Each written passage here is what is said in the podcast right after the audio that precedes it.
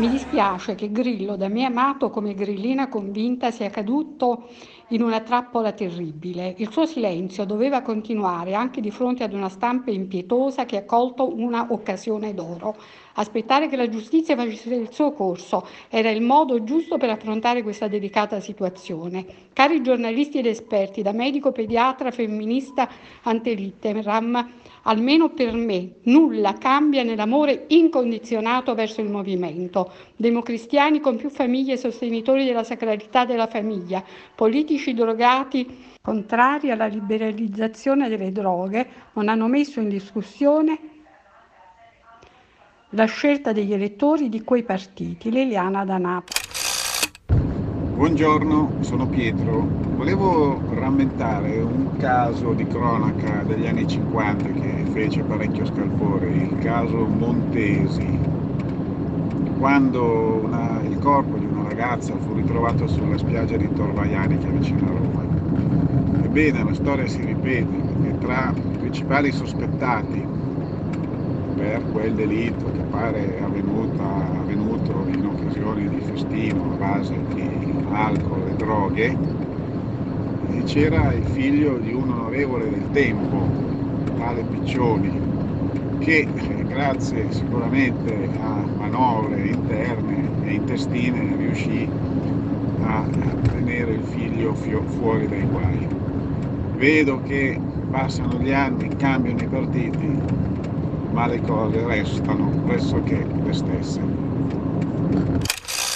E se Grillo fosse stato il papà della ragazza, come si sarebbe comportato? Primo. Secondo, se io fossi la mamma del ragazzo che ha agito con violenza, sarei nella prostrazione più profonda e sicuramente farei molta fatica a difenderlo perché penserei che un po' è anche colpa mia del suo comportamento, perché come li abbiamo tirati su sti figli? Grazie Simonetta. Questa ragazza è stata stuparata due volte. Buongiorno Battista, provincia di Varese. Eh, al di là, cioè, questo è un dramma familiare e non politico. Eh, non, comunque eh, il figlio di Beppe Grillo si presenterà davanti al giudice. Parlate invece di qualcuno che va con le minorenni e nemmeno dal giudice si presenta. Siete dei venduti, c'è poco da dire.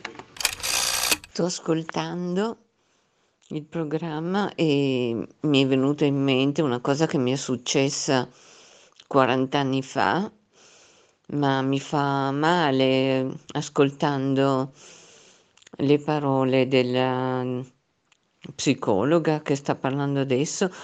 E sì, veniamo da una cultura dove l'uomo è sempre innocente.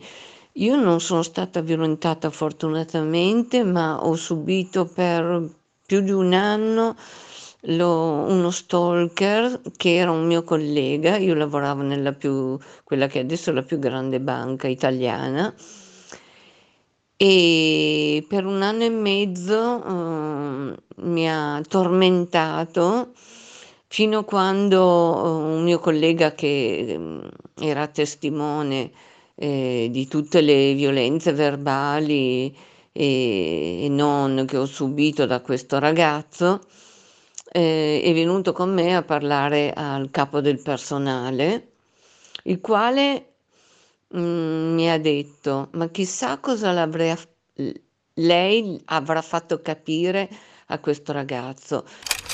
Buongiorno a tutti, questo intervento di Beppe Grillo dettato da motivazioni personali, ma rivolto comunque a tutti perché lui è un personaggio molto noto e quindi il suo messaggio va a tutti un intervento così a senso unico, così eh, dritto e aggressivo, univoco, dimostra certi quanto certi leader di certi movimenti e partiti eh, politici e d'opinione siano, siano inadeguati alla società, siano eh, inaffidabili.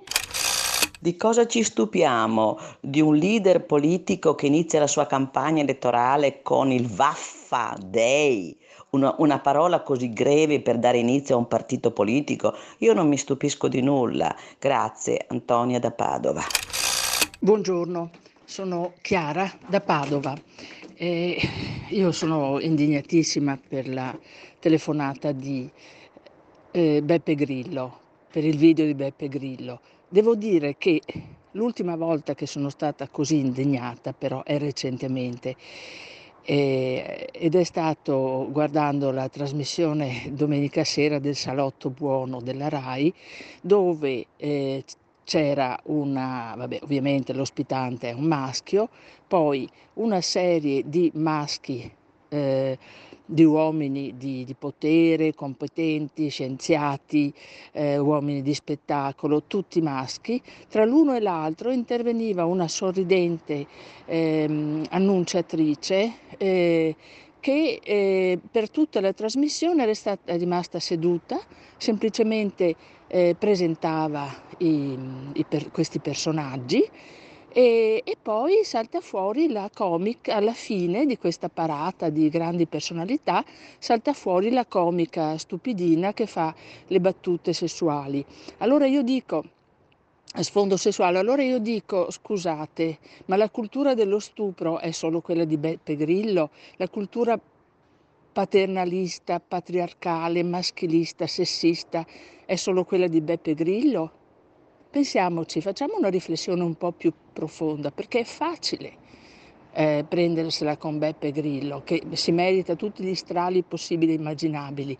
Ecco, ma guardiamo un po' più in profondità, cerchiamo di esercitare il nostro spirito critico anche in altre circostanze.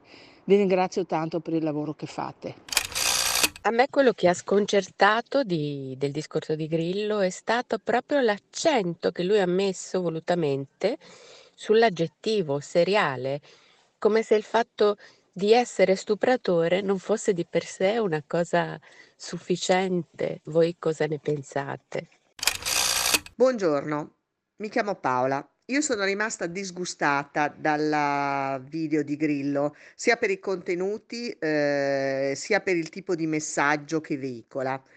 Eh, qui non si parla di difesa eh, di un figlio e mi meraviglio che voi diciate difesa di un figlio. La difesa va fatta nei tribunali, la difesa va fatta dall'avvocato eh, del, dell'imputato e deve essere naturalmente l'imputato garantito. Io sono per la presunzione di innocenza. La dottoressa, eh, il magistrato che è intervenuto, che si occupa eh, di casi anche di violenza sessuale, eh, è stata chiara. Ci sono delle procedure che regolano l'arresto e che regolano il processo. Eh, tutti vogliamo una giustizia giusta e non si approfitta della propria posizione di forza eh, in quanto eh, persona eh, pubblica per eh, fare delle arringhe.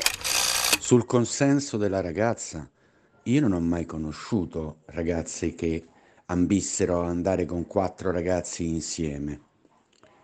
E se io fossi Grillo, essendo padre io di adolescenti, la prima cosa che mi chiederei è: ma come mai sono stato così str- strano da far crescere un figlio così strano. Giovanni da Roma.